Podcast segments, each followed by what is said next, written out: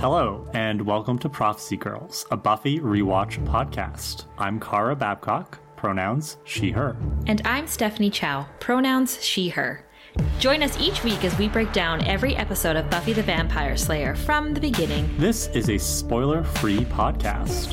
Whether you're watching for the first time or longtime fans like us, we'll be analyzing every episode, character, and storyline like it's our first time too. During this rewatch, we'll reminisce about our memories of Buffy, discuss the show's cultural impact, and provide honest commentary on the show from a 21st century lens. Thanks for listening. Now, on to the episode.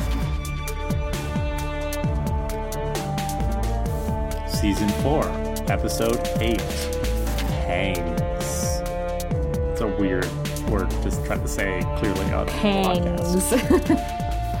what is the pang in this episode? We can talk about that later, I suppose. We probably should. We should talk about what the pang is for sure. What what the pangs are. What an episode.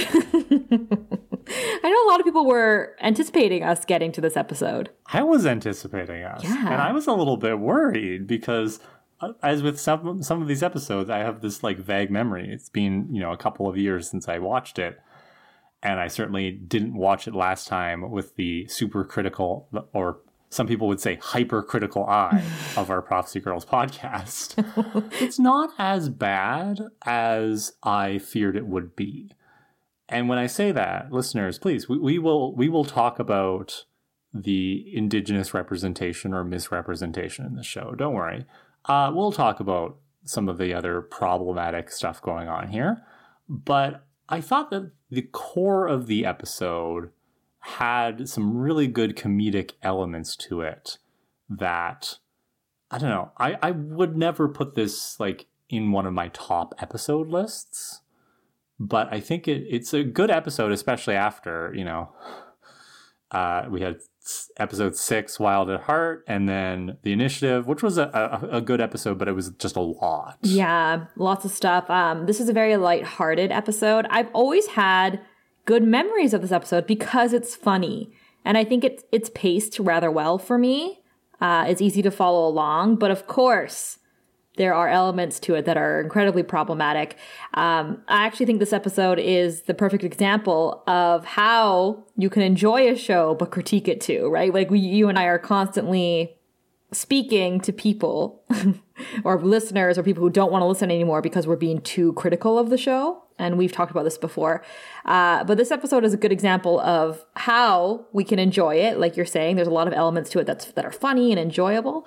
But we're also going to talk about how they mishandled the representation of Indigenous people and the history that they just, you know, so loosely used when it comes to the mm-hmm. Chumash tribe.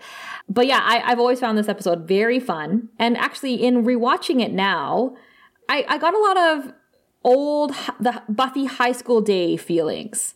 And it, for a couple of that. reasons, and I'll bring them up as we go. One very big reason as we will touch upon very soon. But I wanted to talk a little bit first before we get into it about um, a hot steak sent in by Chloe. Uh, Chloe had said that she had listened to episodes of Métis in Space, uh, which is a sci-fi and fantasy podcast run by Indigenous people, and Slayer Fest 98, uh, which is run by Ian, who you and I did a live Instagram with recently, and he is so lovely and so funny.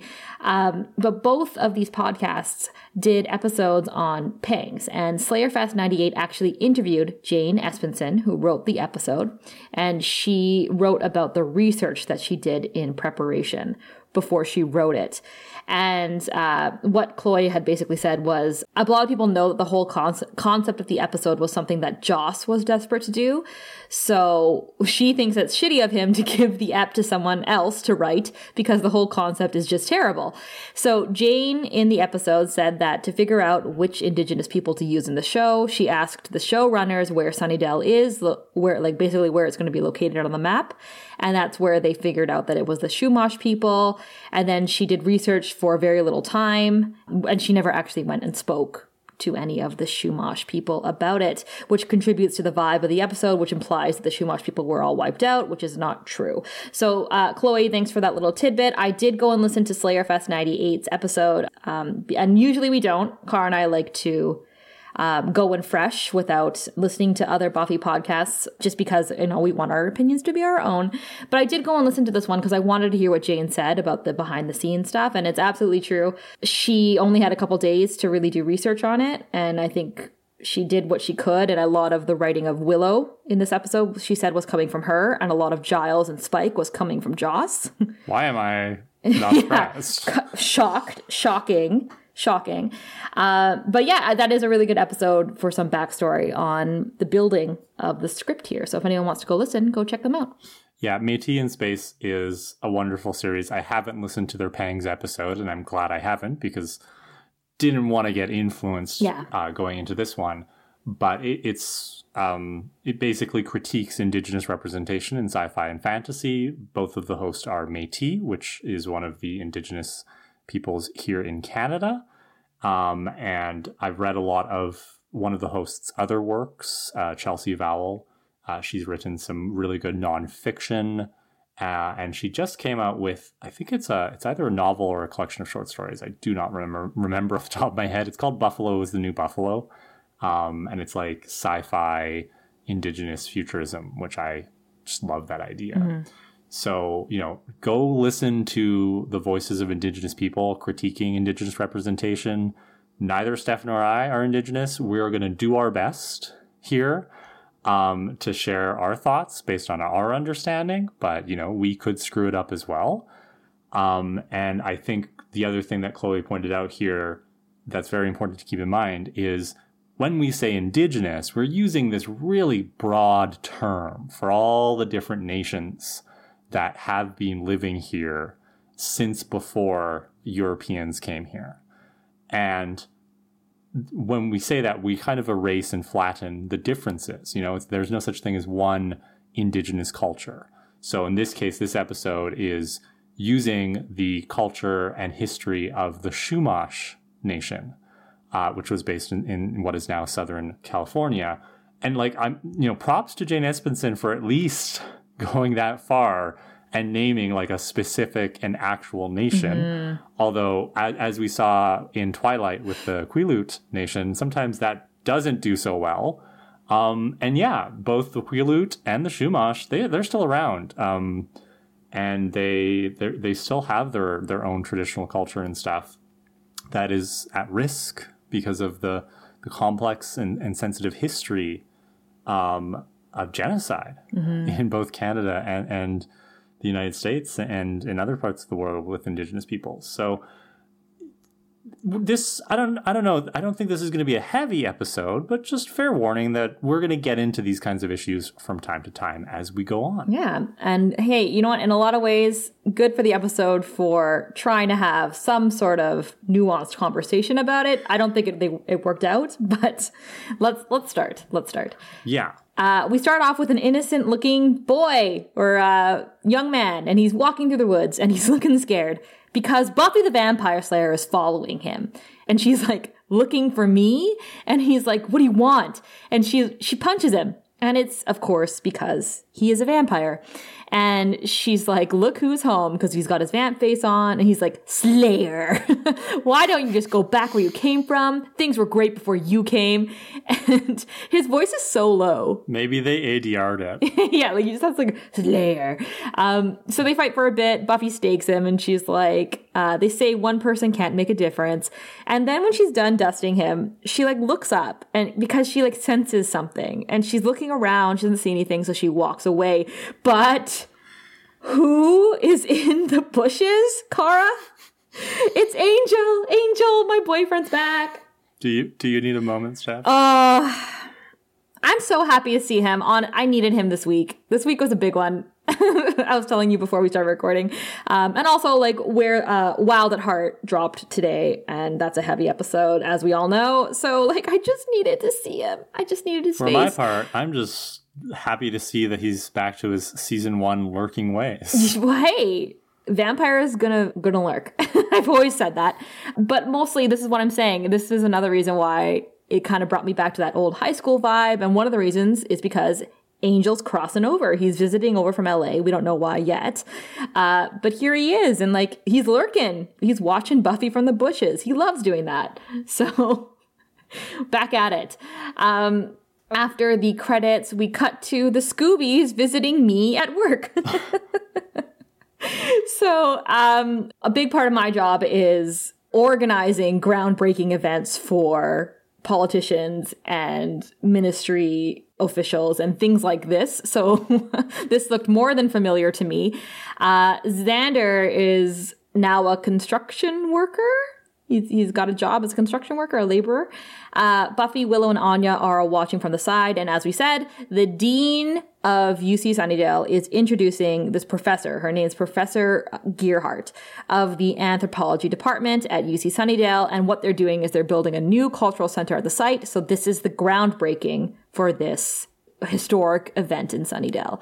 So the press is there. They're doing speeches. There's a, a podium. So Anya is saying, uh, she's actually doing a really good impression of me when I see Angel because she's just like, look at him. Have you ever seen anything so masculine?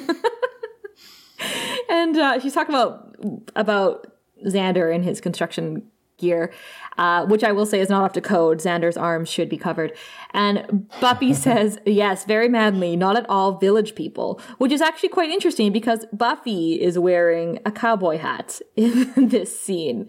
And Kara, do you think this is a little reference toward cowboys and Indians, like that whole absolutely thing? Yeah, it's a little on the nose, you guys.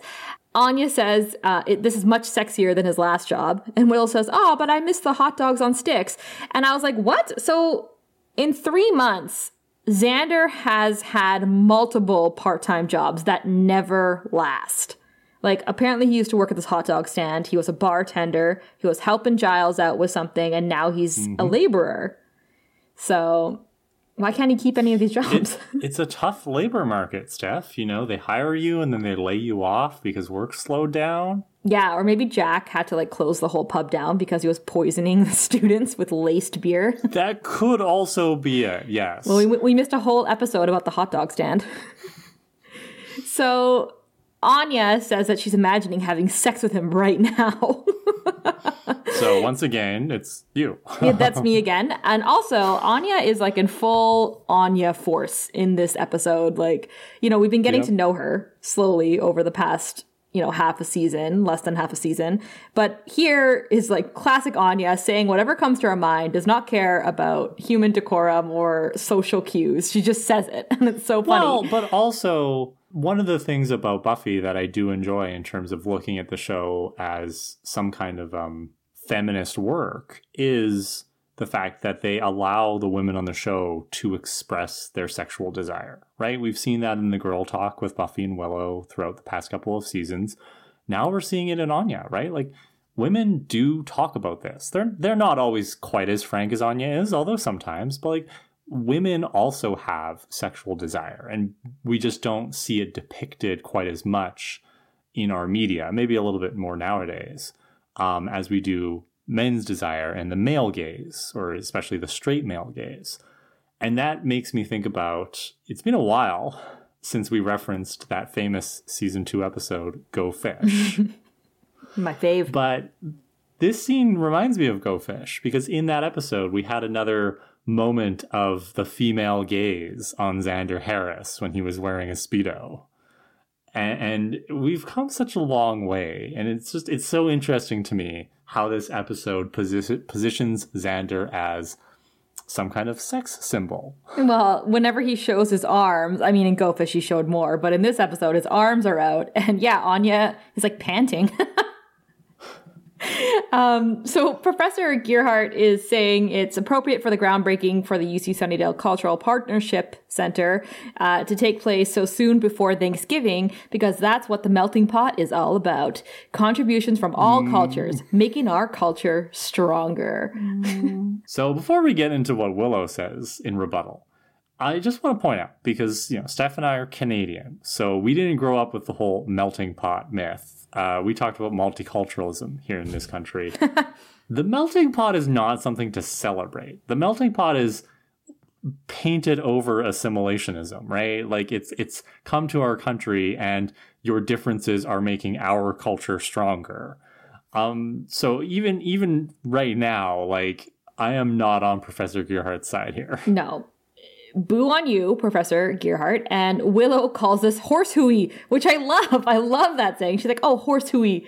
Because I often like to call things, um, I say this is tripe a lot. So any of these kind of phrases bring me joy. Uh, Thanksgiving isn't about blending of two cultures, she says. It's about one culture right, wiping out another. Then they make animated specials about the part with the maids and the big belt buckles, but they never show you the next scene where all the bison die and Squanto takes a musket ball in the stomach. So Buffy is like, are you channeling your mother here? Like some of that was your mother, right? And I lolled because I was like, Sheila would. if there's anything we know about Sheila, is like she, yeah, for absolutely that, that she would say that to Willow.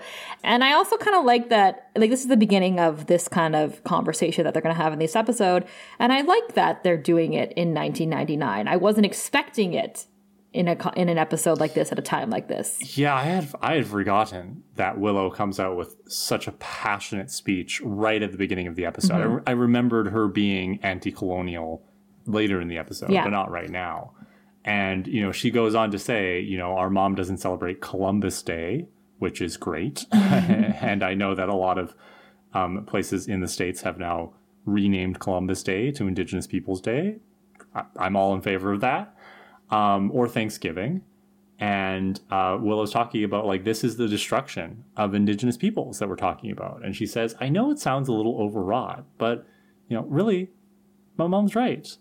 And Buffy then says, yeah, I just guess I've never thought about it mm-hmm. that way. Mm-hmm. And and that really hit me because like you said, this is an episode from 1999, but it almost this conversation almost sounds like it could be in an episode of TV today where you know, Buffy in this moment is the privileged white woman. And her idea of progressivism is very much wrapped up and insulated in her experiences and her whiteness. You know, she considers herself to be a feminist and strong, a strong woman. Um, and I'm sure she thinks of herself as progressive on issues of race. You know, I have black friends. We never meet any of them, but I'm sure she has some. Um, you know, she she kills white vampires, she kills Asian vampires. You know, equal opportunity. Um, That's the melting pot. yeah, exactly. Yeah. Making our vampire culture strong. but really, like, I like this because this is true of so many white people, including, you know, especially like white women these days, where it's like you think of yourself as, as progressive, but you then somebody says something like Willow does, and you're like, oh, I just never thought of it that way. Yeah, of course you never thought of it that way. You never had to think of it that way because our entire society has been built around coddling you so that you never have to confront these uh, painful parts of our history because it might make you feel guilty. Mm-hmm. um, you know, so I just, I really like that they included that line and that they acknowledged that Buffy is fallible and by extension, you know, white people, white women, we can be very fallible in these moments. And when somebody like Willow comes along with these perhaps overwrought statements, we really need to bite down on that instinct to like minimize it and dismiss it and be like, oh, what you like, you know, like you're harshing the vibe here, Willow. And we need to like sit with our discomfort, which I think, you know, we can do throughout this episode. Yeah, well said. And I, I think it, it's just such a progressive dialogue to be having in this episode. I wasn't expecting it, you know? Uh, so Buffy lets us know that Joyce is at Aunt Darlene's. We don't know where Aunt Darlene is. She's not here. Is she the one that like is in in near Norwester or wherever Buffy got into. Northwestern, yeah. Yeah, so so I believe that's the same ad. Same yeah. ad, yeah. So yeah, so Joyce is gone for the weekend or for the week. I don't know how long you get off. Um, Anya says that she loves a ritual sacrifice, and Buffy's like, that's not really one of these. And Anya's like, no, no, no. To commemorate a past event, you kill and eat an animal. It's a rit- it's a ritual sacrifice with pie, and I love that. So as Professor Gearhart starts, you know, doing the groundbreaking and digging in the ground. Anya gets really stressed about this and she's like, What's she doing? Xander's supposed to dig. I want to see Xander dig. Bites. She's not rippling at all. like she's really upset. and the funny thing to me though is that in, indeed once the crowd starts leaving xander does start digging he just starts digging a hole in the middle of the area. And I'm like, no, no, no, they would have a machine do that. Like, I don't think they're like, what are they digging?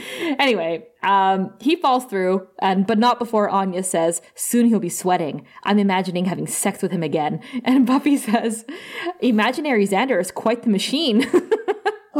Such a good line. Again, I'm just I'm loving this dialogue because it's it's the sexy girl talk, right? Yeah, and yeah, I yeah. appreciate that the show took the time to include that. Yeah, it's really fun and, and funny and and uh, and when Xander falls through, he falls into this cavern.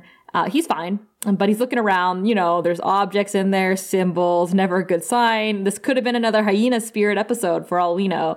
Uh, we cut to the next scene, and Angel is wandering UC Sunnydale campus, the, the four miles. He's just scoping out the scene.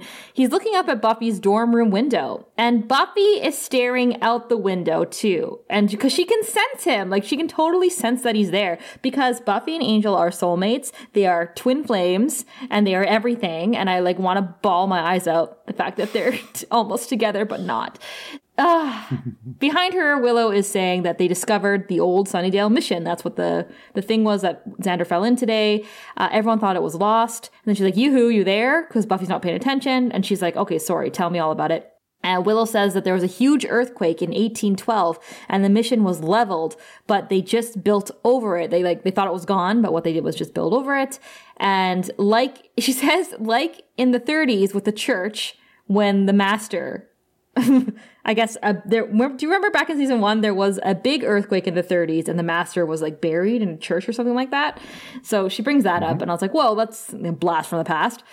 So there are a lot of people partying outside because it's a post midterm frenzy, says Buffy, and everyone's going home for the holidays. And I'm guessing this is like reading week to them, or is it like the holiday from like do universities in America do you get off literally all of December because like Thanksgiving's so late in November? No, I think yeah, I think they just have like a week off or a holiday around Thanksgiving. But yeah, any of our American college going listeners could possibly write in about how you manage your wacky holiday schedule. Because I'm pretty sure when I was in university, we didn't get a reading week in November. We got like Thanksgiving, we got like a day off. Yeah, that's a that's a relatively new thing Yeah. in Canadian universities. I know they've brought that in recently. But Must be yeah, so nice. just as a reminder, here in Canada, our Thanksgiving happens in October Mm-hmm. and it was originally created, you know, we don't have the same kind of tradition around the Thanksgiving that Americans do. The the whole story that Willow was critiquing about the settlers and the uh, indigenous nations coming together. Um, that's not really what our Thanksgiving started as. It was mostly just an excuse for a harvest holiday. But over the, the decades since we implemented it, we have, of course, imported a lot of the, the American cultural tropes. So I remember in school, like making the turkeys and also like uh, decorating like pilgrim buckles and stuff, even though that was not a thing here in Canada ever. like, uh, yeah, yeah, Americanization is weird. But anyway, um, what were we talking We're, about? we're talking we're talking about Thanksgiving and Buffy. So Buffy is jealous that they're all going home with their families for some family time, and she's like, you know what? I should have my own Thanksgiving, have a meal just like my mom does, and have all you guys over. It's gonna be great. So another flashback for me for this episode is just because like Buffy once again is leaning into her I want a normal human experience side. Right? And we don't see we haven't seen this in a while. And and like, why is her mom leaving her on Thanksgiving? Why didn't Buffy go with her mom to Aunt Darlene's? because I just don't, don't think it. Joyce is actually at Aunt Darlene's. I think she's doing something Oh. black market related. Of course, Right? So silly, Kara. Like Kara, you're come totally on. right, Steph. Or or could it be that she has taken her last case of band candy and gone to the forest for a wild Thanksgiving week? I mean, that's also a possibility. It could be both, right? Like business and then pleasure. Yeah. yeah, yeah, yeah, yeah, yeah. So the first half is business, second half is all about the band candy. So, um, yeah, so, so, so I think that Buffy is looking for this. I need, I need something happy. I need something normal and human and good that brings me back to my childhood when I was happy again. And I think I brought this up earlier. Like the first couple episodes of this season, there have been a lot of lows especially for for Buffy and Willow, right? Like Buffy was really out of it in the freshman. We had a fun episode in Living Conditions, but it wasn't fun for Buffy because she wasn't believed.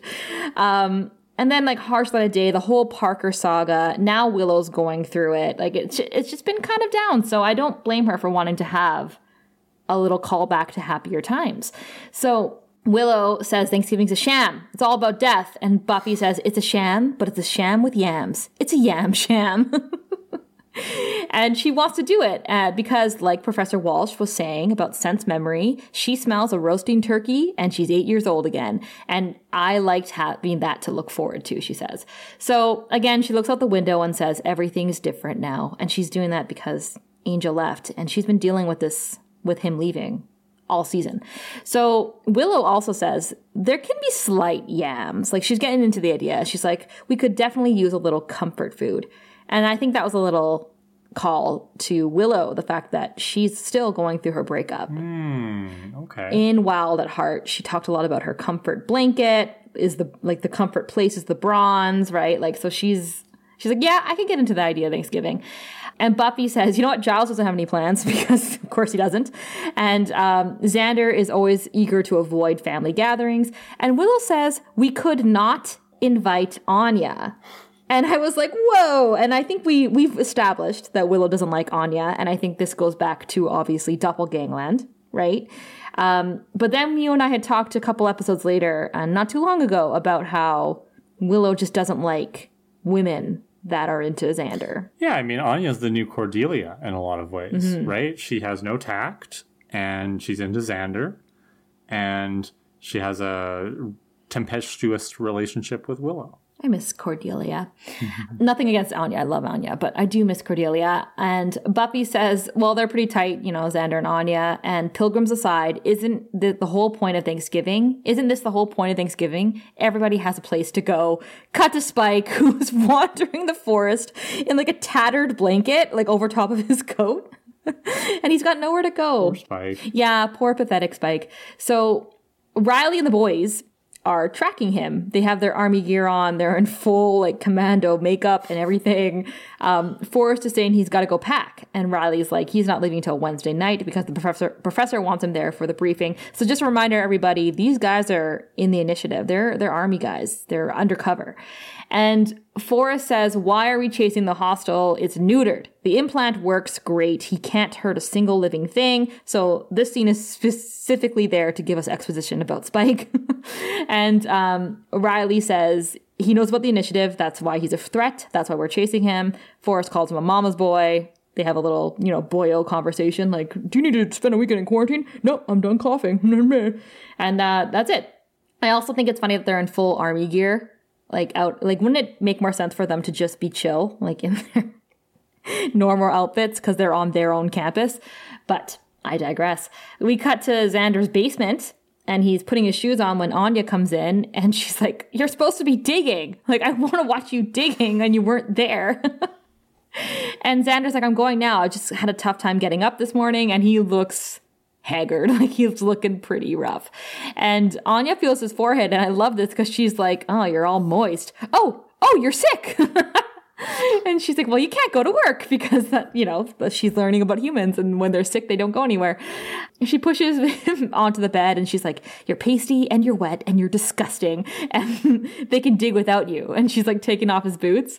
And she says she's inflicted a lot of putrefying diseases on men when I was an avenging demon and you look like you're getting all of them. And Xander's like, okay, I'll stay, but you should go because you could catch it. And Anya's like, we could die together. It'll be romantic. oh dear. So he's like, You're a strange girlfriend. And of course, that perks her ear. And she's like, mm-hmm. Girlfriend? I'm, did you say girlfriend? And he's like, There's a chance I'm delirious. And she's like, Well, whatever's making you sick, so far I like it. So this is interesting too because in the episode I listened to Slayer Fest 98, um, Jane Espenson had said that at this point, Anya is very much following a script, right? Like a human script that she's learnt and read. I'm just wondering what she does, right? And I think we brought this up before back when they were in high school. It's like, where does Anya live? How does she afford things? Her clothes. Does she have a job? She had Does a car. money? Yeah. Does she see any other people other than Xander and the occasionally the Scoobies? Like, the show never really addresses Anya's living situation right now. It's true. They don't. They really don't care. Like even like a just a little like hint that when she created her teenager life for the wish that that's what she's stuck in now. Like she had to create a house for herself and like a wardrobe and everything. Does she have parents? Well, well, I want to hear people's headcanons on that. Like where like what is Anya doing to sustain herself and where is she living? So we cut to the green mist rising out of the mission that they found and it goes into this case that's in Professor Gearhart's office and it's a Chumash warrior or man. He like forms around the knife. He takes it out and he slits the professor's throat. And it's very, very graphic. Actually, this episode is quite graphic in a lot of ways. Um, and it's just really unfortunate, Kara. Like it's, it's just really unfortunate that it's like a person of color or a minority and like an indigenous person who is killing a seemingly innocent white woman on screen. Like that's that's really awkward and poorly thought out. Absolutely. That's the story they're telling, but it doesn't make it this right. and, and for this to be the, the first time we've seen an indigenous character in the show, other than perhaps Ampata, um, both the actual person who was murdered brutally at a bus stop, as well as the mummy who took his place. And her, uh, the guy that she killed, that came back to remember, protector of the seal, Ampata's seal. She killed him too. Right. Yeah. Yes. So we, we've, but again, like wrapped up in a lot of harmful tropes. Um, yeah, like it's unfortunate that this depiction is so narrow. Like this is the problem with the representation of indigenous people in media is so often like if you have a male, they are a warrior. And if you have a woman, they are, you know, the princess. Um, and there are a few other tropes like shaman or elder, right? And it's just like there's not enough room in these shows for indigenous people to just be people who are just like everybody else, you know, to one degree or another, rather than these stereotypes. So that's the that's the essential problem of this episode, right? Is whatever Joss Whedon and Jane Espenson and all the other writers were trying to do with this episode, is fundamentally flawed because to engage with these issues in this way is in and of itself stereotypical. And this is only the beginning. It's the first time we're seeing him. so, uh, Buffy and Willow, cut to the next day, I'm guessing. Um, Buffy and Willow are investigating the professor's office. And I was like, this also gave me high school Buffy vibes, right? When the Scoobies would go investigate and they, they haven't broken into a, you know, a crime scene in a while. So like, and even Willow says that she had already looked up the coroner's report. Like she'd already broken into that. And uh, which is, when was the last time Once she broke in again, there? Sunnydale Corridor's Office, super efficient. They've not done anything to up their security. no need. but like this, I've mentioned this before, right? Like they can get these reports. Like sometimes it's the same day that they get these reports, and I'm just like, whoever's working at the coroner's office, I want a whole spin-off because you do your job really quickly. Yeah, they've got like they have a team of like 20. One body per person. Yeah, so so Willow is suggesting that maybe because the professor was missing her ear, that maybe they're looking for a witch because there are great spells that work better with an ear in the mix. And Fluffy's like, I don't want to know why Willow knows that. I guess she just reads a lot, I guess, hopefully. Um, Buffy's like, that's one fun little hobby you got there, Will. so Willow is try- trying to like come up with ideas like why they would need the ear, like maybe she cut it off herself, like all the stuff. And then Buffy notices that something is missing from the case, and it's the early 1800s Chumash knife. So cut to Buffy in Giles's kitchen, and she's telling him about. You'd think she's telling him about the murder, but she's not. She's saying that it was a riot at the superstore, and she almost used her Slayer powers on a woman who was hoarding the pumpkin pie filling. And Giles is like, "Okay, so at some point you're going to tell me about the murder." And Buffy's like, "Yeah, yeah. The the knife was some sort of Indian artifact." She says, "Chumash."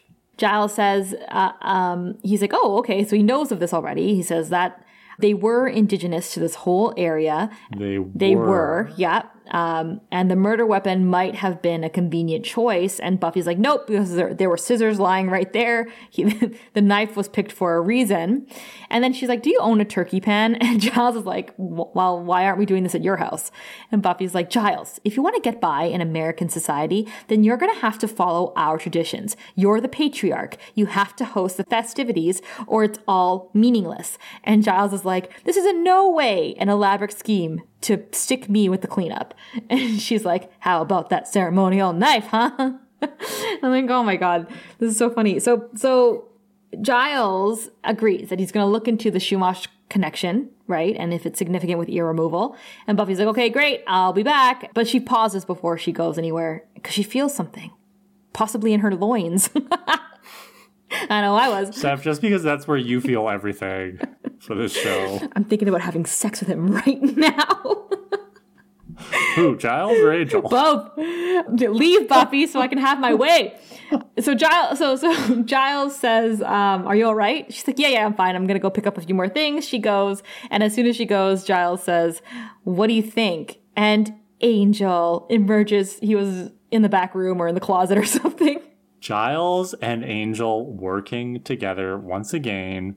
You know, we, we touched on this at the end of season three, but like Giles got over the whole torturing him and also killing his girlfriend thing fairly rapidly. Yeah, and remember he helped obviously protect Angel when he had the air poisoned arrow, but that was more so for Buffy, of course. But now they're like hanging out. Well, yeah, they're here and they're in cahoots, and I also think that Giles was much happier about doing that at the end of season three because Angel was gonna go.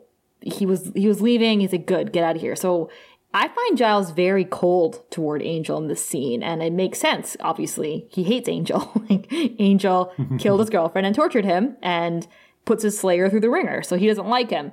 Uh, and I felt that. I felt that coming out. So Angel says she sounds good kind of intense about this Thanksgiving thing. And Giles is like, yeah, I think perhaps she's a little lonely, but I meant about the murder. like he's like, do not talk about her.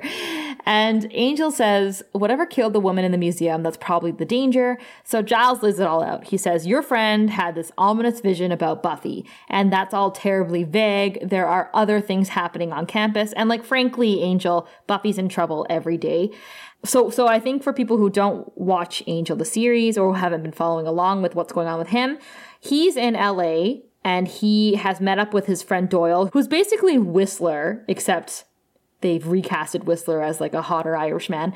What Doyle does is the powers that be, who are some ominous higher power up that control everything, like, I don't know, closest thing to God, I guess, I don't know.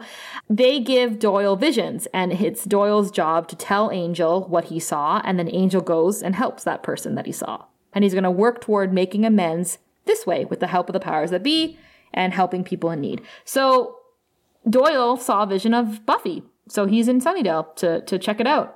So so Giles is like saying like, well, like there's a lot more than just this happening on campus. And Angel says, well, I have to try something because I can't just keep watching. And Giles says, well, I'm glad you're watching out for her, but I feel I should remind you that she's not helpless and it's not your job to keep her safe. Very true. However, he's sent there from the powers that be. Like he didn't just be like, "Oh, I better go protect Buffy," and then yeah, do nothing. They are very selective about the visions that they give to Doyle. So mm-hmm. if they gave Doyle the vision to pass on to Angel, there's a reason for it. So I see what you're saying, Steph. It's not like Angel uh, gets visions of Buffy being in danger every single day, and he's always running down from LA. Like he's he has stayed away, and I think he's done a good job of staying away up until this point. So it, it is a big deal. Although I just think ultimately, you know, the pr- the problem is the the antagonist in this episode is not that much more formidable than we've seen Buffy deal with in the past. It's yeah. like, is, is, this really why she's in danger, Angel? I want to talk more about that later for sure, because that was a big point of mine. But like for now, when mm. there, I know a lot of people might say that like Angel, she's the slayer. She doesn't need you. And also, like, as a woman, she doesn't need a man to come and protect her. But he's actually there because he was sent there, right? So Angel shoots back. He's like, well, it's not yours anymore either, right? It's not your job to keep her safe either. So you're gonna walk away? And I was like, nice, true. Fair. So Giles and Giles sees that, right? He's like, all right, I I feel we should tell her. I just don't like keeping her like this a secret from her. And Angel says, I if she knew I was here, it would distract her. She'd get hurt. I just don't want to get in the way. And Giles is like, you're assuming that this is this connection is to the old mission like obviously something is very angry and about being disturbed or an angel says well maybe it was trapped there and it's now it's released. So angel gives giles a hot tip and says go talk to father gabriel. Who i don't know why he knows who father gabriel's. Go talk to him. Um, he knows the history of this place and his family dates back to mission times. He can fill in some blanks. Uh, giles says he'll get in contact with him. Angel goes to keep watching So, so buffy again, notice how the recommendation is go talk to this Catholic person uh, who whose ancestors were colonizers, rather than hey, maybe we should go talk to one of the Chumash people who are still living in this region, still very much alive. Kara, they were wiped out. If Giles says so, we have to believe it's true. I mean, Giles has been wrong before. He's been very wrong before. It's it's so true. It's so true. But whatever. We're gonna go talk to this priest, I guess. So Angel goes to keep watching Buffy, and Giles says it's not fair. He's like, you know what she'd say? You can see her, but she can't see you.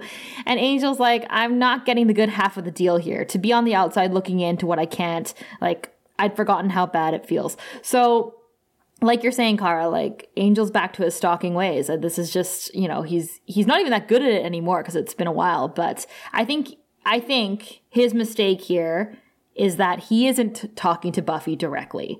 I can see where he's coming from, where it's true. He left because he wants Buffy to have a better life without him. And I understand why he doesn't want to interject himself when he's only been gone for a couple of months. He doesn't want to put himself back in her face. And I think it's also that he also doesn't want to go through it. It's, it hurts enough for him to watch her from the mm-hmm. outside, but to go back in there, their breakup was not smooth.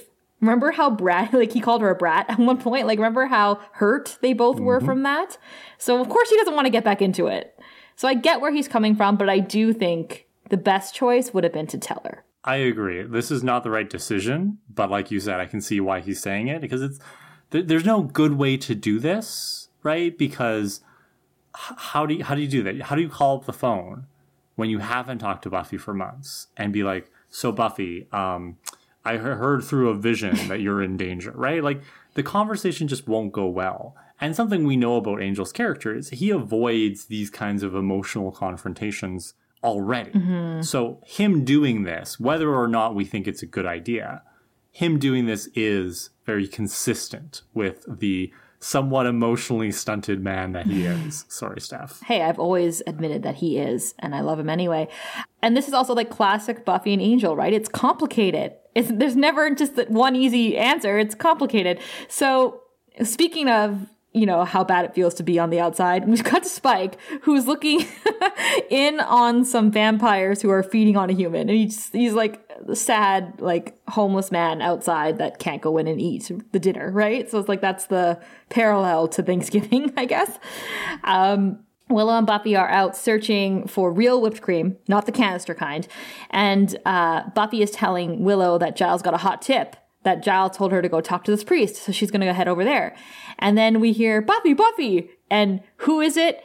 It's Riley. And I want to say, Riley who? Like, I know, like, you know, not me two episodes ago saying I was attracted to Riley, but now that Angel's back, I'm just like, who are you?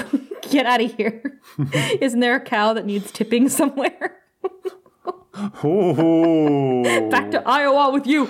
Um, so Riley is Riley ran over to talk to her because he likes her, and he's like, he's like, hey to Willow, uh, and Willow is so funny. She's like, whoa, they're selling coffee in the coffee shop, yum, and she leaves, and, and she she leaves them to talk because she's a good friend.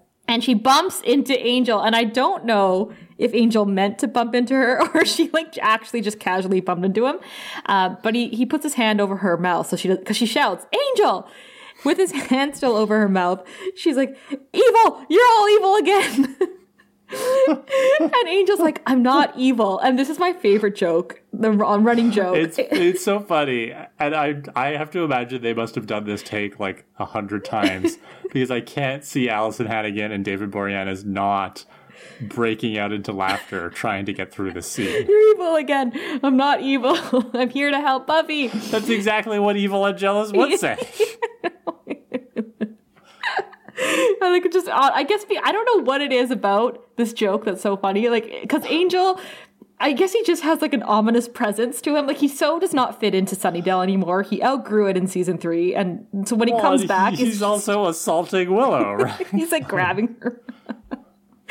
uh, anyway, um, he's like, my friend had a vision. Buffy's in danger. And Will's like, yeah, so go tell her. And he just like, no, no, no. If she sees me, it'll be worse. No, I have to make it more complicated for reasons. There's, I just, we are complicated and we have to follow the script. But it's true. You know, honestly, it's true because an angel, he gets very involved with his, with his visions usually. But I honestly think he doesn't want to because he just doesn't want to fight with Buffy, you know, um, or make it, make it hurt. so Willow says, I don't get that. All right. Like all this leaving for her own good garbage because that's what it is. You can't just give up because there's obstacles. And Angel's like, Willow? And she's like, oh yeah, sorry, sorry, my stuff. Um, so Angel says, you know how I feel about her. If there were any way, it, it's just that everything's different now. And Willow's like, yeah, is Cordelia really working for you? Because that's got to be a special experience of all the people you could have hired.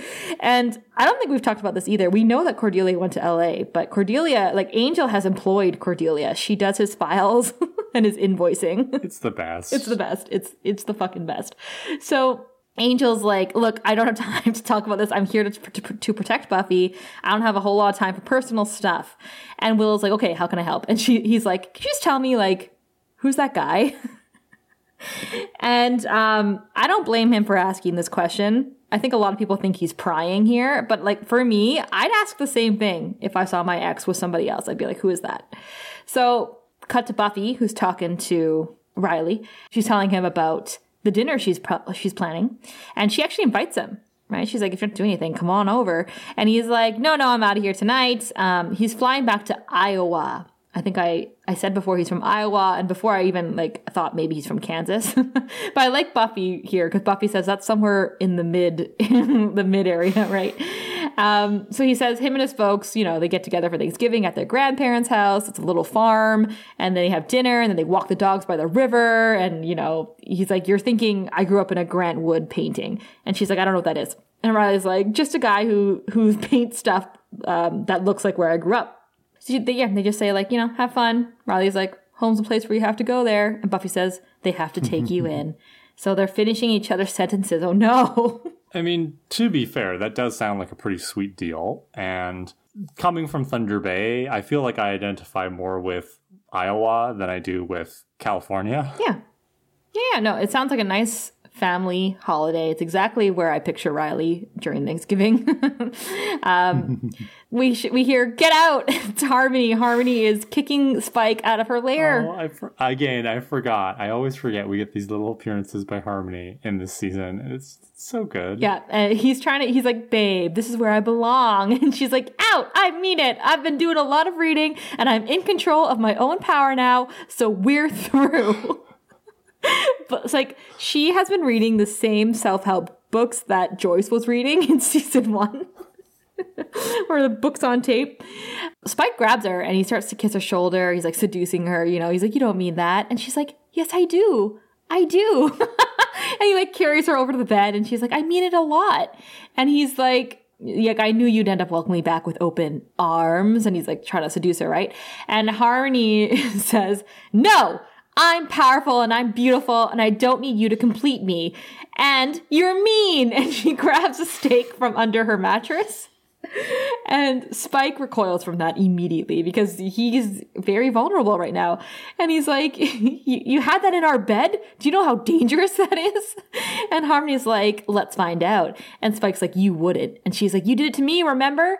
And she's progressing on him. He's like falling backwards on the stairs. He's like, All right, all right, I'll go. But just can I have someone to eat? And then she advances on him. He runs out.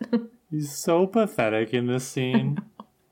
I know. And go go Harmony. Like good for you, girl. Throw that guy out. Yeah, and remember last time we saw Harmony, her and Xander had like a very evenly matched fight, we could call it.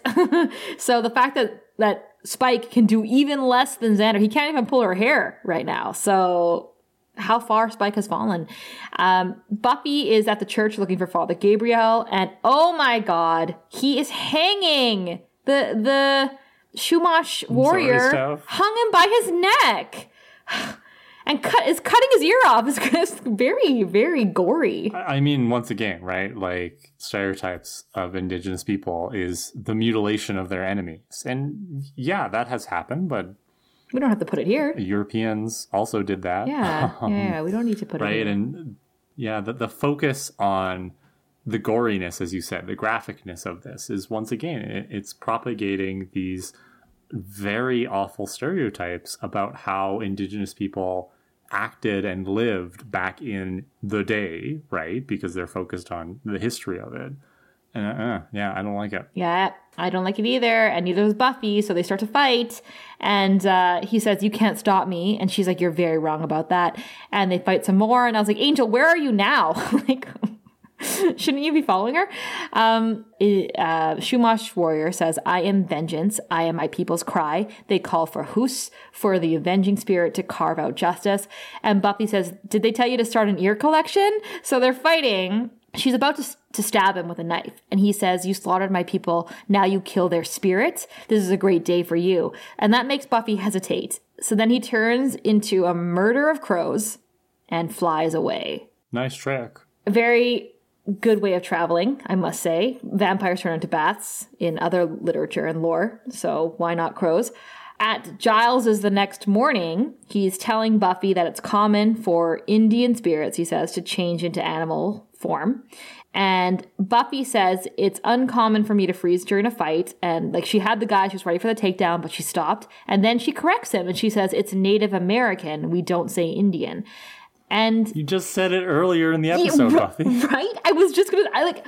I was like, Buffy, did you not just call it an Indian knife earlier? Well, like I'm glad that she's doing this because this is exactly what you should do with your friends, right? Is if they misstep, you should just correct them gently and, and move on. But it's just like, okay, Buffy. I, I mean, I, I like what Giles says here too, though. He says, ah, yes, I'm always behind on the terms. So I think this is something too. It's like, if you're going to correct somebody, it's also okay to not be right about it because, you know, how do you know until somebody tells you? And then he also says, I still try not to refer to you lot as bloody colonials. So Buffy says, the thing is, I like my, I like my evil like I like my men. Evil. Buffy, that's not true. Oh dear. Unless she's talking about Parker, which is true. But uh Angel was not evil when you left him. but it's such a funny line. So she she says, um, straight up black hat tied to the train tracks, assume my electro ray will destroy Metropolis bad. And I was like, that is a straight up Joss Whedon line right there. Like you know he wrote that. So she says she doesn't like her when her guilt is mixed up in the destruction of indigenous culture. And Giles says the spirit warrior, Hus, has killed innocent people. And Buffy is more concerned that Giles doesn't have a ricer. She's like, You don't have a ricer? And she doesn't even know what one looks like. And Giles says, We'll mash them with forks, much like the pilgrims must have. Did you catch the part about my, the innocent people? And Buffy says that she does want to stop him. Uh, she just doesn't want to do it. She wants to do it in a non slayy way. And there's a knock on the door, and it's Willow, and she brought peas and a lot of books. And she says that the books are about the Chumash tribe and the buried missions. And Buffy's upset that the frozen peas are not the ones that you can shell, and they're going to be mushy. Okay, Buffy. Earlier you were complaining about having trouble getting pumpkin pie filling. Okay, you you say you want to do this Thanksgiving the right way from scratch. You're not making your own pumpkin pie filling from a pumpkin. Uh, What a hack. you didn't grow your own peas starting in the summer to shell for Thanksgiving. okay. Did you not raise this turkey to and name it and call it your sweet friend, and now you're going to wring its neck and serve it up for Thanksgiving? As the ritual sacrifice it is. Buffy, you're a fraud. Yeah, Buffy, we need you to step it up, okay? This is obviously your first Thanksgiving. So Willow is saying uh, she didn't have time to go and get other peas because she's bus- busy reading about the Chumash War. And Giles says, War? The Chumash were peaceful. And Will says, They were peaceful, all right. They were fluffy indigenous kittens until we came along. Oh, so here's the other thing, right? Is when we're not busy portraying indigenous peoples as bloodthirsty warriors who want to kill and scalp and cut off ears, right? The opposite stereotype is that indigenous people are peaceful and at one with nature and you know they can see the colors of the wind and talk to animals. yeah, it's the it's the noble savage trope. Yeah, and it's just that's also bad, right? Mm-hmm. Like again, we want to see characters on TV who are people. Who are real. yeah, and and uh, so you know even even Willow in this episode, as much as she tries, she's not. She still has these rough moments. Well, she still has further in her journey of learning to go. Uh, Willow says that what they did to the Chumash was imprisonment, forced labor, herded like animals to the missions full of bad European diseases. It gets better. The few Chumash who tried to rebel were hanged, and when a group was accused of stealing cattle, they were killed men, women, and children. And for proof to bring back to their accusers, and Giles says they cut off their ears. So Buffy says, so Hus is recreating all the wrongs done to his people, and Giles says it's up to us to stop him. Buffy says, yeah, but after dinner, right? And Willow says, well, we are we sure we shouldn't be helping him? And Giles says, I think perhaps we won't help the angry spirit with its rape and pillage and murder. And Hus, the, the wolf, he's a wolf, is watching through Giles's window this conversation. Willow says that we could help him redress his wrongs, bring atrocities to light, and Giles says, "Okay, well the history books uh, if the history books are full of them, then we've already done that." And I was like, "Giles, like you boomer, like Clearly not. come on.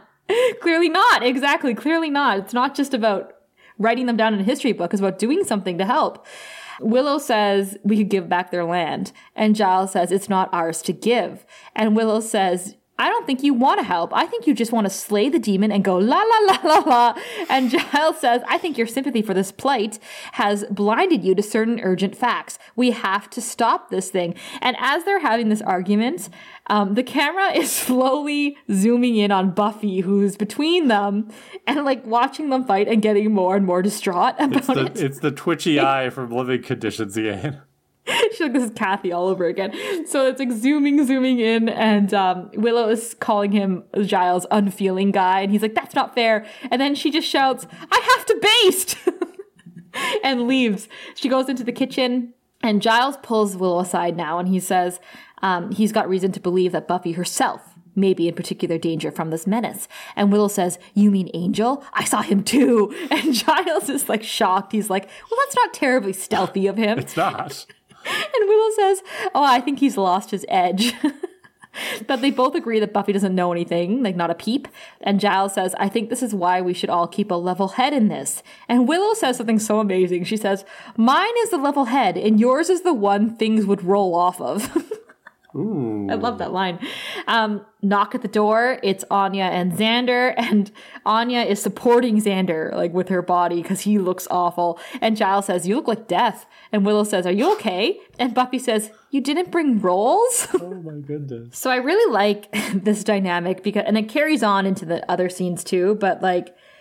Giles is taking the side where you know there's nothing that we can do. We we won the battle. Like it is what it is. He's dead. Like let's just fix the problem now. Which is a, a very common reaction by people who learn about these atrocities because they, they didn't learn about them in school. And they're like, well, it's in the past. What do you expect us to do? We can't fix it now. Yeah, yeah. And then Willow is very much on the side where like it's not too late. We can still do our part to make things better and easier and more equal. And like, you know, she's on the progressive side of it, even though, like we said, she's got a little bit further to That's go. true. Although I was pleasantly surprised to hear her say the phrase land back because that is something that comes up a lot these days as it's it's the key kind of component to what's called decolonization, right? Which is this is stolen land and ultimately indigenous nations should be the ones who have sovereignty over this land.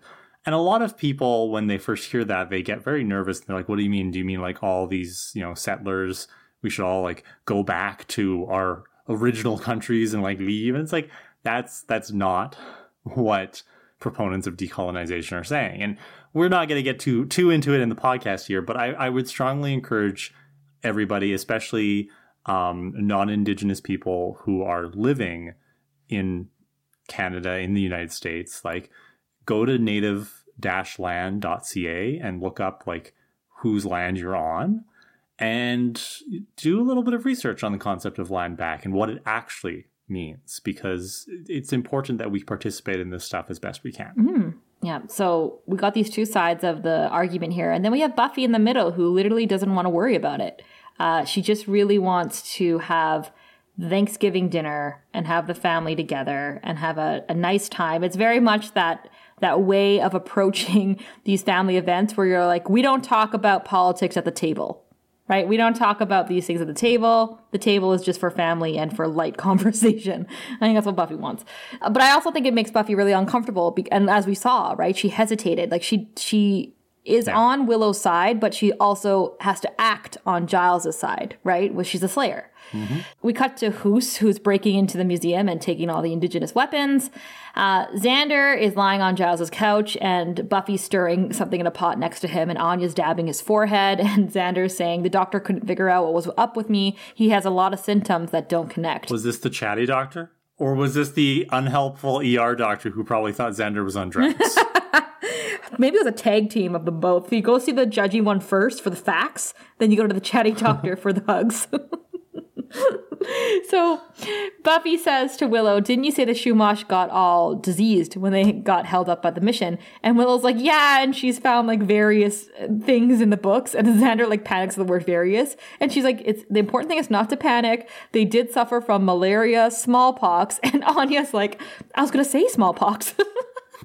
and then Willow says, you know, syphilis, but basically standard sort of stuff. And Xander's like, syphilis. I love that he's more concerned about the syphilis than the smallpox. Like syphilis is not a fun disease, but smallpox is going to kill you. Even when I was younger and like didn't think too hard about it, I was always concerned. Like, why does he not care more about smallpox? Smallpox is terrifying, and, and I also think um, Xander and Nicholas Brendon do, a really good comedic job with this this episode.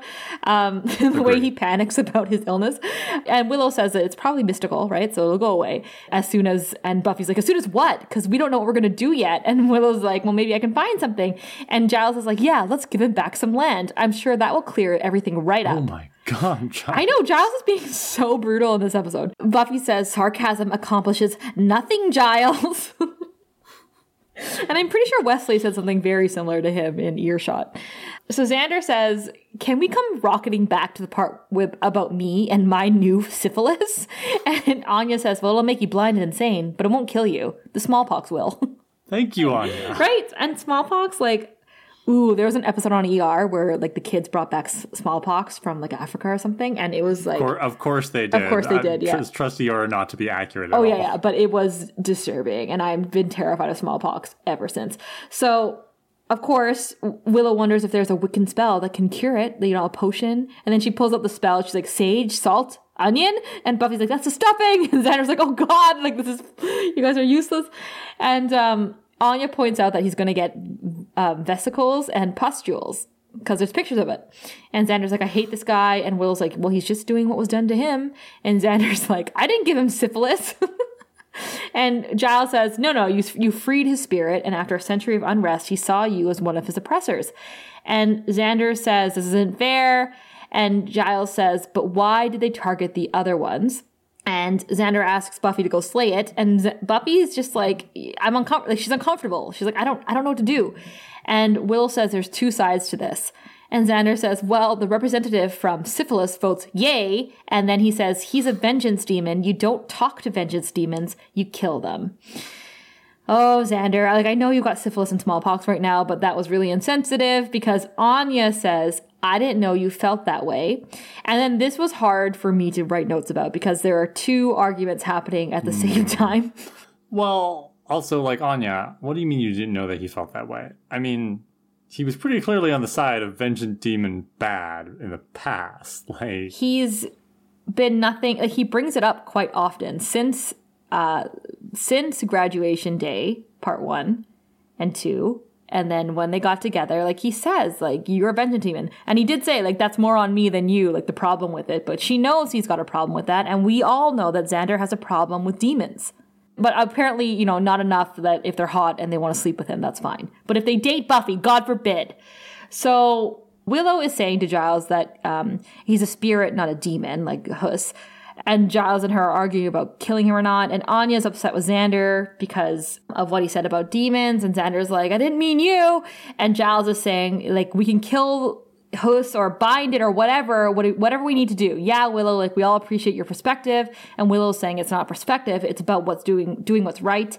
And Giles doesn't want the murder to go unpunished, as in like the murder of Father Gabriel and uh, the curator. And Anya is telling Xander, you're just saying all this because you're intimidated by me, which I thought was a really interesting line from Anya because she's actually standing up for herself. Because I think we forget, like, when we first meet Anya, she is a thousand year old vengeance demon with an attitude. And in Doppelgangland, she's very authoritative, right? Like, she has mm-hmm. this, like, edge to her. But lately, because she's a, uh, acclimatizing to being a human, we haven't seen that edge in her. She's being more like aloof and quirky and saying whatever's on her mind. But like when she said that line, it just jogged me back. I'm like, oh no, she's formidable. That this one. So uh, Buffy again wants to break up the fighting, and she stands up and she's like, "This is no good." And they all stop talking, and she's like, "It needs more condensed milk." And she goes to the kitchen. So Giles follows her, and he's like, Buffy, Xander's in real danger. Are you sure the solution is pie? Buffy says she'll take the pie over the bickering and confusion. And she wants to have a nice dinner and she wants to have both. She wants to, like, you know, deal with this problem and have dinner. And a story. Giles says that uh, vengeance is never sated, Buffy. Hatred is a cycle. All we do, all he will do is kill.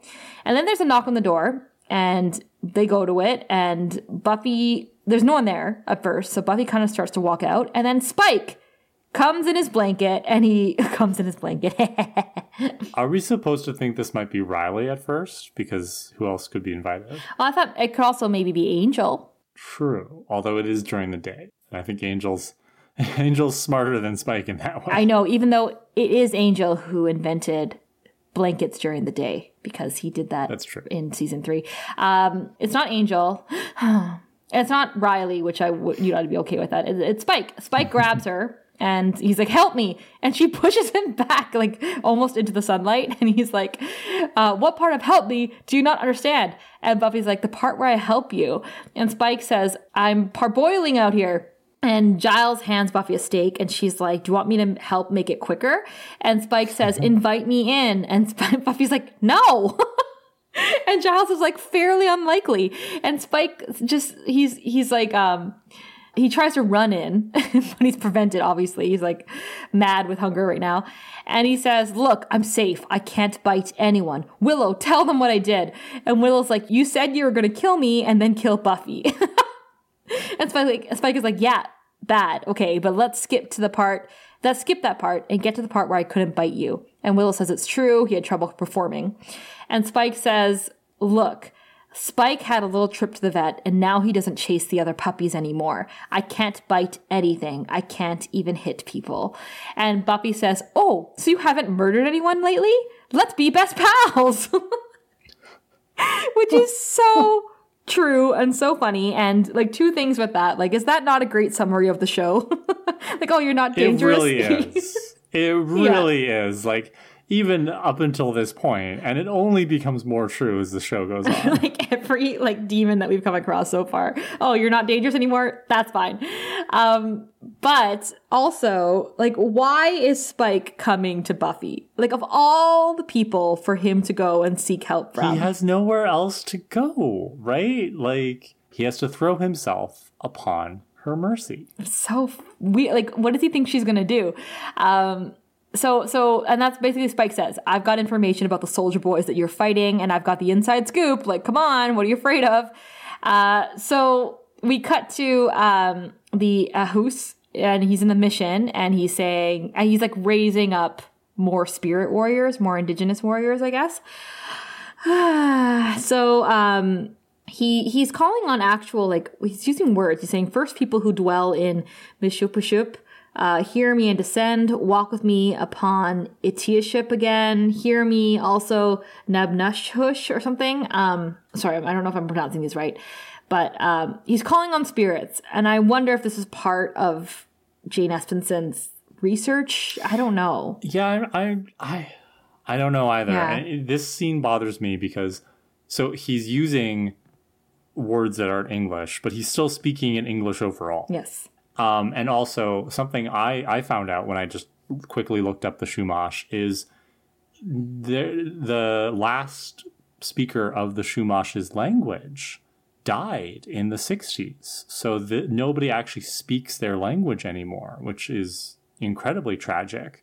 And so th- there's something that makes me very uncomfortable with the show kind of appropriating the idea that he's speaking this and like you said like I don't know if they tried to find authentic Chumash words, but it's like it, it's really just it doesn't work on any level. Yeah, I know. It's like you didn't have to do any speaking here at all, really. You could have just had them rise, right? I have to do this episode. And you also didn't have to do the episode, but you know what? Joss Whedon wanted a Thanksgiving episode about this. All right, well if Joss wants it, I guess we have to do it. And actually, in Jane Espenson's um, interview with Ian from Slayer Fest 98, she was saying that Joss Whedon came to them and said he always had a vision in his head of people sitting at a Thanksgiving table eating an indigenous person's body, like the dead body on the table.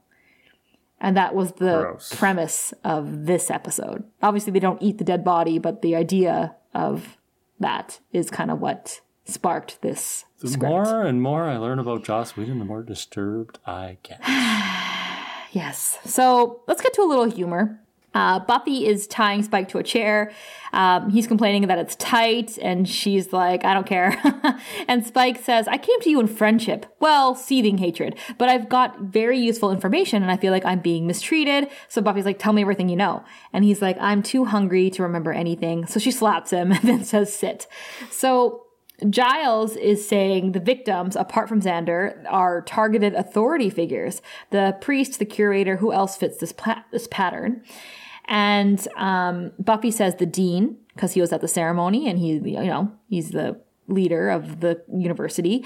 And Giles says we should go warn him. So Buffy's asking Willow, how do we kill him in a nice, non-judgmental way?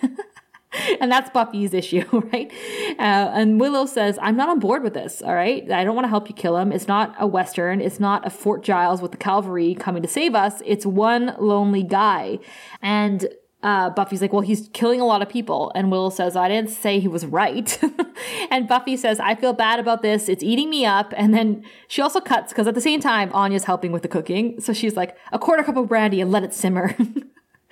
uh, so even though it's hard for Buffy. She's like, we have to end this. Yes, he's been wronged, and I'd personally, I'm ready to apologize.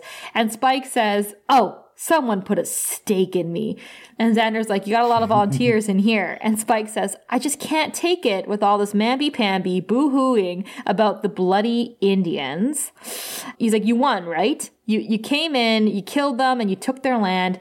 That's what conquering nations do. That's what Caesar did. And he's not going around saying, I came, I conquered, I feel really bad about it. He says, the history of the world is not people making friends. You had better weapons and you massacred them. End of story. So Buffy said, so Buffy's trying to say like, well, the Spaniards actually did a lot of it. Not that I don't like Spaniards. And Spike is like, don't just listen to you. Like, how can you fight anyone with this attitude?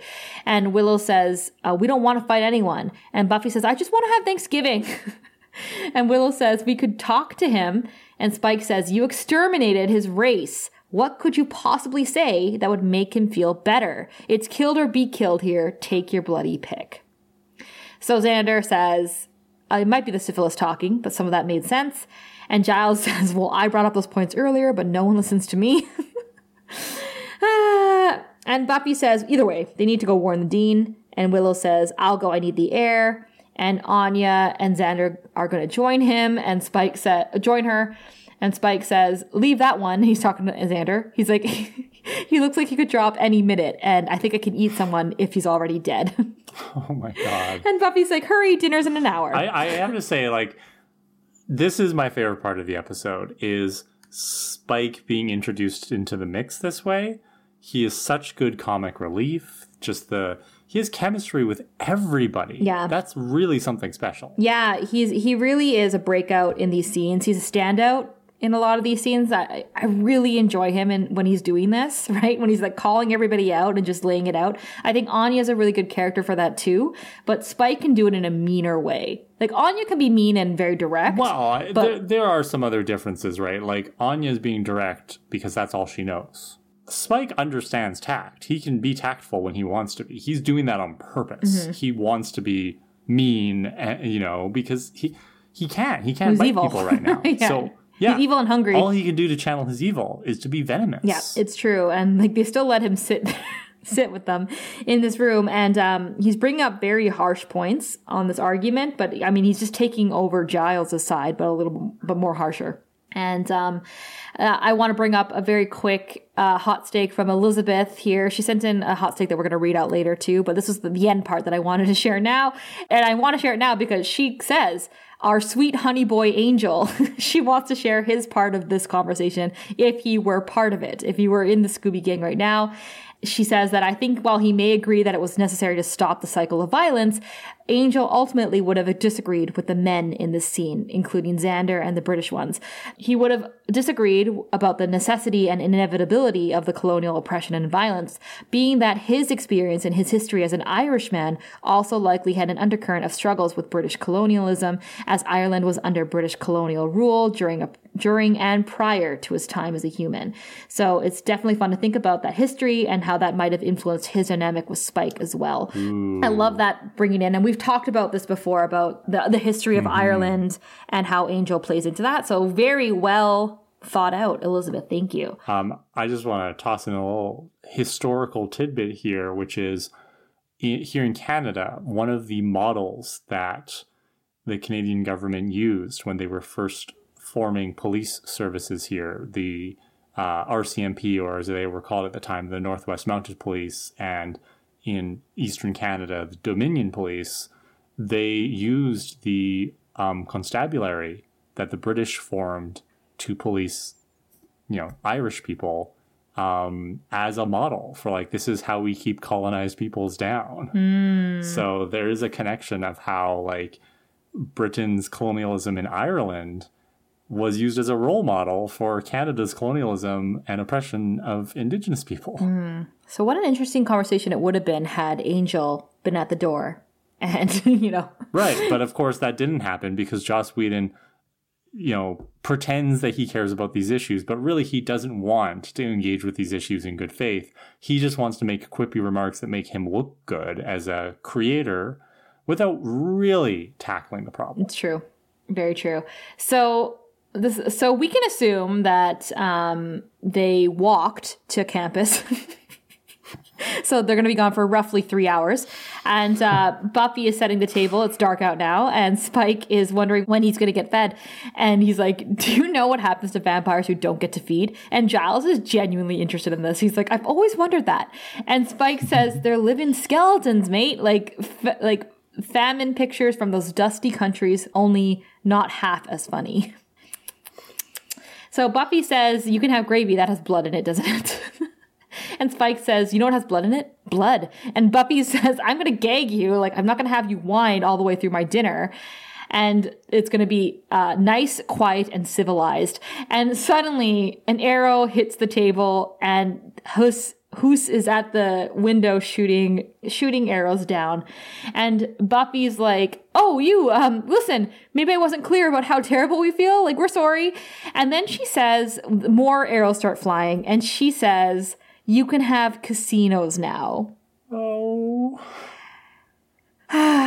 Oh yikes! Oh yikes! Oh yikes! Oh yikes! so- okay. For people who aren't aware, right, is, and I'm always just thinking of our listeners outside of North America as well, there is a stereotype in more so in the States than in Canada that all tribes have casinos on their land and make a lot of money. Mm-hmm. That is not true. There are some tribes, a small number, that have casinos and have profited off of them. But the vast majority of nations in Canada and the United States, the vast majority of First Nations live in poverty. They experience some of the highest poverty rates in so called developed countries. Yeah. You know, often we have people say that it's like having a quote unquote third world country within a first world country. So that's why this line is so racist, right? It's the fact that Buffy is once again erasing the differences across different nations, but also like just saying you can have a casino does not fix all of the complicated problems created by colonialism. And for this line to be thrown in here as some kind of joke, you know, it's just like, ugh. There also, I mean, there's so many places too that don't allow indigenous people to enter casinos because they know that Yeah. they're not, they don't have money and they're not coming in here to gamble. Yeah, there's there's a whole other you know there's tropes, racist tropes around indigenous people and gambling and addiction Yes. and that kind of thing. I see that a lot here in Thunder Bay because we have a large indigenous population. We have a casino here. Um, indigenous people often go to bingo halls, and, and and you know I think we forget that this is something that a lot of indigenous people do because these uh, play these gathering places are cheap to enter. Right, it's easy to go to a bingo hall and it's easy for you know people to gather there and you can hang out with your friends and your family members you're not going to be chased away because you're playing bingo together and, and, and so we we need to remember that like the things that we observe in our society and we're so quick to judge and ascribe them to these stereotypes that we've been brought up with thanks to representation on TV um really what they are is they're the result of social conditions. They're the result of circumstances, you know? And, and yeah, I just, ugh. Yeah. So we didn't like that line. Um, chaos is breaking out. Another spirit breaks through another window. Like poor Giles's house. Rest in peace, Giles's windows and, and carpets and everything. Um, so so they're under attack basically. There are arrows flying everywhere. Buffy and Giles duck under the table. Spike gets shot through the chest. and he's like, You're just gonna leave me here? And then he gets shot. He's like, Hey, watch the heart. so at the dean's house on campus, I guess, on campus, um, Anya, Willow, and Xander are leaving and they they they bump into Angel. And Angel, Anya's like, So this is Angel. He's large and glowery, isn't he? And Anya wants to bang Angel. So I think you are Anya, Steph. Like, I am Anya. I really, I really am. all the man hating we do on this show, you do the perfect Anyanka voice. You're lusting. I mean, okay, I, I apologize because I don't, I don't want to suggest that you're lusting after Xander, right? But to be fair, in my defense, Xander and Angel, They do the same, not. so You've been warned to stop making that comparison, and I will not warn you again, Madame. Um, yeah. So, but yeah, I mean, it's pretty clear that Anya immediately is attracted to Angel because uh, she's a woman. Uh, Xander says he's evil again. And Angel's like, I'm not evil again. Why does everyone think that? it's so it's just such a good joke. It's so funny. I mean, to be fair, for at least one third of the time that everybody in the show has known you, you were evil. Barely. and that's his point, right? He's like, I've been evil for a very long time, is what he says. I think, Angel, I, I just think it's because no one expects you to be there and you just pop out. You just pop out of nowhere and it's, it's surprising. Surprise! Right? You just come out of nowhere. And, um, I mean, we know he's not evil because he's not smoking cigarettes. yeah, exactly. Exactly. If he was uh, smoking cigarettes and wearing his leather pants, that's a different story. So he says that all of the Chumash weapons are missing from the cultural center, so something's up. Where's Buffy? And Willow says she's still at Giles, and we think he's going after the dean because he's in charge. He's like the leader. And Angel says, well, to a warrior, the leader is the strongest fighter. Ugh, Angel, why weren't you in this conversation? Ooh. So he says, Buffy. So he's like, I'm forming, um, uh, forming a raiding party. Um, I'll call her. You get back fast. And he's like, you guys can ride. And he breaks a bike chain with his bare hands. It's so hot. Are you- I was about to say, are you swooning right now, Steph? he's gonna start sweating soon. I'm imagining myself having sex with him right now. Oh, this is great. I, he should visit more often. Um, Giles God. receives the call. I love that Angel calls him. Giles receives the call and he's like, "Yeah, we're aware. Like we're under siege. Thank you." And Buffy's like, "Who is that?" He's like, "It's someone. We we, we need a plan." And Spike now has three arrows in him.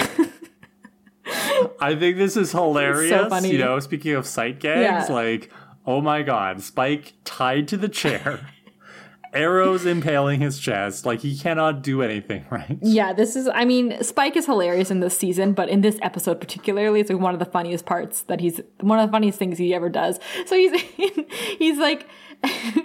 he's covered in these in these arrows and he's like yes let's talk about it some more and he like rolls his eyes so Buffy is trying to get to Giles' weapon chest, but she gets shot in the arm, and Giles is helping her remove it. And Spike is like, "Remember that conquering nation thing? Forget it. Apologize." And Buffy's like, "Shut up, Spike." And Spike's like, "Fine, I'll do it myself." Hey, hey, sorry, sorry. And then he says, "Sorry about that, Chief." Uh, which we should not be saying. And uh, they count the people attacking them, and they realize that there's way too many and they need help. So, right as Giles says, "We need help," we cut to the Scoobies. Willow, Xander, and Anya are on the bikes that Angel got for them. And they're biking, I'm guessing, the 5K across the forest and campus to get to Giles'. Also, doesn't Xander have syphilis and smallpox and malaria? but the, the music is like hero music. It's like da da I da love da. the music, yeah. So like the cut is genius. It's so funny. And like again, it's going to take them I don't know how long it takes to bike 5k. I think it's probably going to take them at least 20 to 30 minutes to get over there. Uh depends on how fast you bike. Yeah, I'd say so. But that's probably right, right? So anyway, so funny. They do arrive and they see that the warriors are all outside Giles' apartment shooting in from the windows. Xander breaks a potted plant over one. Anya and Willow are fighting another with shovels. So it's like so much for peace, Willow. Like here we are. Another one breaks through Giles' other window. And again, like rest in peace, Giles' apartment. Like, oh my god, it's getting trashed. Um, Buffy starts fighting him. Giles is fighting him. Spike gets shot again. He's like, bloody hell. Um, lots of fighting, but these guys don't die. They realize they're not dying. And um, Angel shows up and he runs up behind the one attacking Willow and Anya and breaks his neck. And Anya's like, well, what's he like when he is evil? Because Anya wants to do him. Buffy's fighting one spirit, and as as she's doing that, another one is advancing on her from behind, and she can't see him. So Angel looks through the window and throws a knife and stops the other one from that stabbing. he just happens to have. Yeah, he just happens to have it, and he throws it and stops the one warrior from stabbing Buffy from behind. And then he starts to fight the one that he already just killed, because again, they can't die. They're all fighting, it's chaos. Buffy cuts Hus with his own knife, and he transforms into this giant black bear. and this is so funny. Spike is like, A bear! You made a bear! And Buffy's like, I didn't mean to. And he's like, Undo it! Undo it! So Spike is like I, I just don't understand why Spike is freaking out so much about the bear. like might, like he must have like a phobia. Like, is he afraid of bears? Is that what we're learning from this? like something about the woods scares him. So Buffy's fighting the bear. It's so funny because at one point you can tell it's like a costume bear. Like it's a real bear. They I don't know if they brought the real bear, real bear on set or what, but there's another shot of her fighting a like a guy in a bear costume. and um Xander comes in and he's like, "Hey, gentle Ben, over here!" And he starts throwing potatoes at him. He's like, "That's for giving me syphilis," and that distracts the bear enough for Buffy to stab him with the knife, and he poofs in green smoke, as do all the others. well, that was easy. That was really easy, too easy. Um, everyone's standing around. Angel's watching from the window for a second. She sees that Buffy. He sees that Buffy's okay, and he leaves. no. Um, Buffy senses senses him and looks outside the window, but it's too late. He's already gone. So here is where I put my note that as much as I like to see Angel crossover, right? This is nice to see. And in the episode that I listened to with Jane's interview, she says that the reason they put him in this episode and the reason they set up this crossover now was about scheduling. It wasn't about storytelling. They just sometimes they have to look and see schedule wise when they can shoot these actors on different sets. So that is why they wrote him into this particular episode. And I think it does a disservice because he doesn't do anything Yeah. it just sucks because the, these villains, as you said, are not quite. They're not like a big bad. It's not like something that's like really formidable. Like All Angel does in this episode is throw a knife. When you think about it, right? Like he didn't do much. everything else they had already figured out. Yeah, you're right. He came in, he threw the knife, he left, and that was all the vision was. Thanks, Doyle. so, um, cut to the Scoobies who are all around the dinner p- table. Spike is there too. They've let Spike sit at the table with them, which is so funny. Um, Willow says she feels lousy because the turkey was really yummy, but did you see me? Two seconds of conflict with an indigenous person and I turn into General Custer. And Giles is like, well, violence does that. Instinct takes over. And Spike says, yeah, that's the fun. And Xander says, nobody asked you. And Spike says, lay off. You all had a fine meal. Me, an entire siege, you'd think one of you would bleed a little bit. I mean, Buffy did. Yeah, Buffy did, and Buffy actually looks real heal- healed up really quickly. Um, Giles congratulates Buffy on both counts. She should be pleased, and Buffy says it wasn't exactly a perfect Thanksgiving. And Xander says, seemed kind of right to me. A bunch of anticipation, a big fight, and now we're all sleepy. and Giles laughs at that and he says, We did all survive. And Buffy says, Oh, I guess that much is true. First Thanksgiving on my own, and we all got through it. And Xander says, You know what? I think my syphilis is clearing right up. And he's rubbing Anya's back. And Buffy's like, They say romance is dead. Or maybe they just wish it. And Willow says, maybe we started a new tradition this year. Or maybe not, but at least we all worked together. It was like old times. And Xander says, especially with Angel being here and everything. And Buffy looks up in shock. And this is such a great Xander. fucking Xander. But this is such a great point of view because the entire table is staring at her like apprehensively. Like the camera is where Buffy's head would be. everyone's looking at her like, uh, uh, sorry, everyone's looking at her like, like, oh god, oh shit, oh fuck. And then Spike is just smirking because he thinks it's funny. And then it cuts to black and we hear Xander say oops. And then we hear a fork drop, which I assume is Buffy's. Yep. She just murders everybody. This is the last episode of the series. that's the end of this episode. Again, as we said at the beginning, it's funny. The script is is tight. like it's it's got good things going for it. But oh oh my, oh my, is not aging well. Yeah, this is a fun episode. I love the comedy in it, especially Spike. I, I just, you know, aside from Joss Whedon wanting to do this episode, you don't really need to do the episode this way. You could have a Buffy wants her own Thanksgiving episode. You could even have Willow popping in with the whole, like, by the way, Thanksgiving actually celebrates genocide kind of thing. Like, you could mention that. You don't need to make a stereotype of indigenous people as your enemy in this episode. It, it's just, it's completely unnecessary. And, and that's kind of what I want to get across here, right? Is all, for all of our criticism of what's going on in here. The main point I want to make is you just didn't need to do it this way. Mm-hmm, mm-hmm. Who's your hero, Steph? I said my hero's Angel. he threw that knife real well. Nice to see him. So predictable. I'm sorry, I'm nothing if not a creature of habit, but also he came all the way from LA to protect our hero.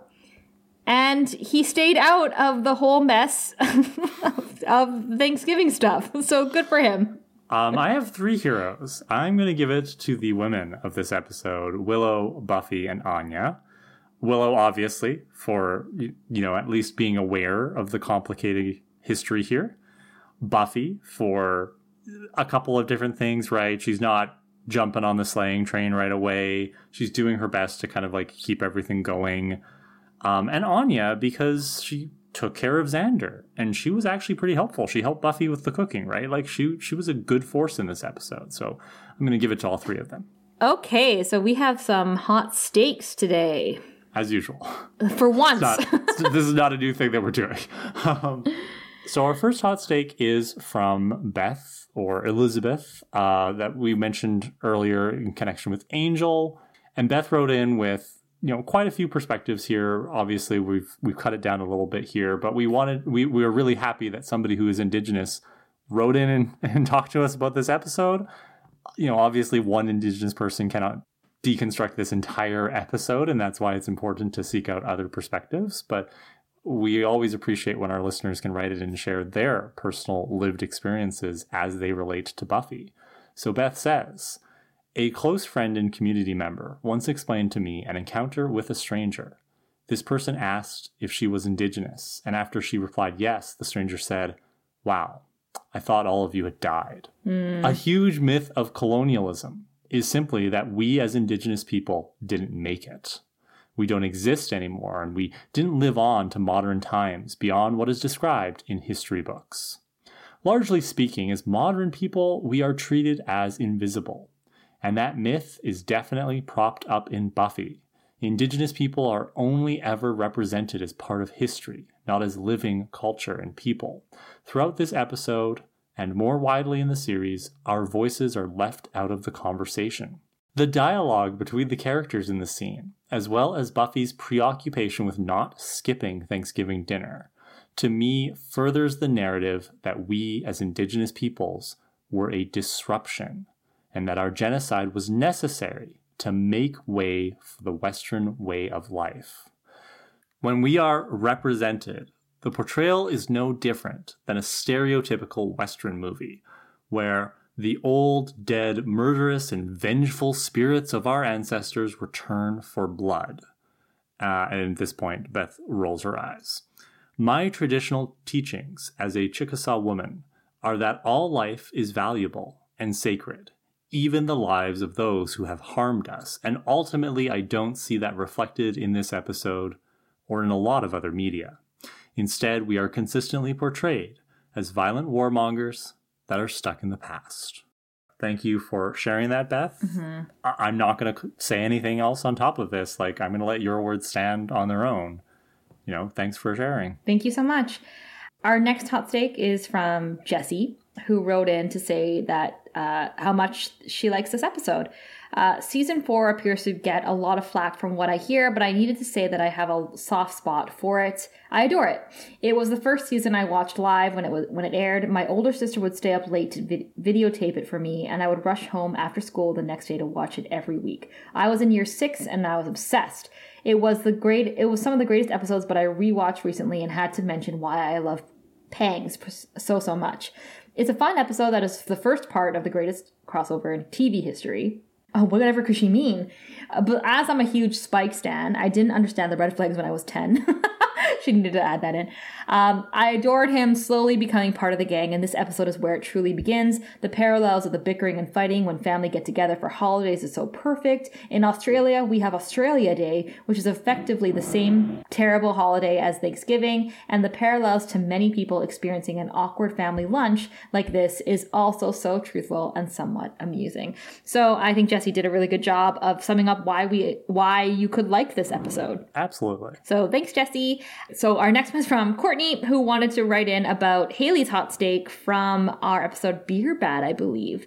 Or do we remember what Haley's hot steak was? Yeah, so Haley's hot steak was about the fact that Buffy always seems to be killing like famous demons, right? Like they have names, they have backstories, and it's like, how many famous demons are there that the entire lineage of Slayers hasn't wiped them all out by now? And you know, did the Watchers Council like have a catalog that they use to keep track of all this? Yeah, yeah. So, so Courtney's saying, well, they are vampire slayers, meaning uh, slayers typically aren't hunting demons. Kendra sent to Hellmouth from a for a vampiric threat. Faith fleeing the oldest vampire to Takistos. Remember him, Kakistos?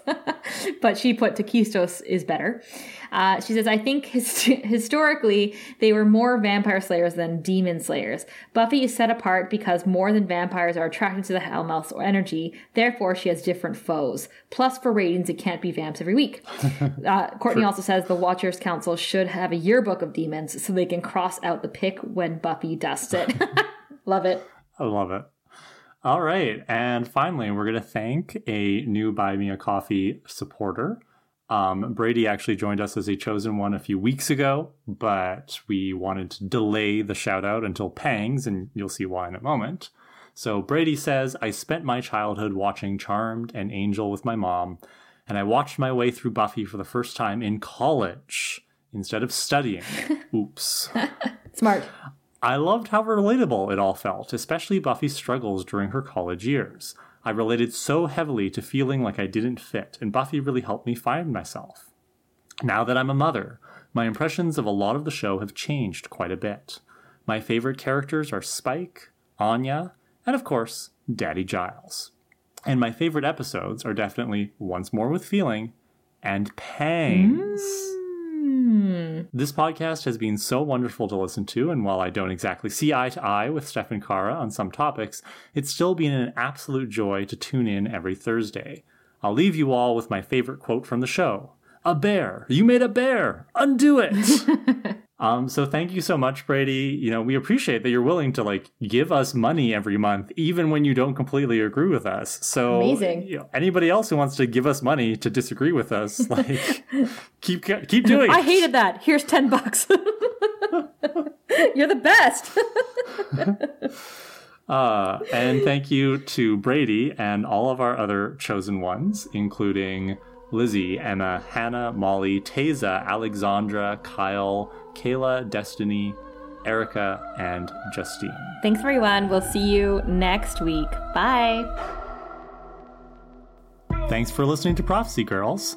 If you want and can afford to donate, head over to buymeacoffee.com slash prophecygirls for one-time and monthly options. We appreciate all of your support, even if it's just spreading the word about us or enjoying our show week by week. We also invite you to join in the discussion by messaging us on our social media channels. Follow us at Prophecy Girls Podcast on TikTok, Instagram, and Facebook, and Prophecy underscore girls on Twitter. You can also email us at prophecygirlspodcast at gmail.com or visit our website, prophecygirls.ca, where you can find the link to our Discord. Praise Moloch! See you next week!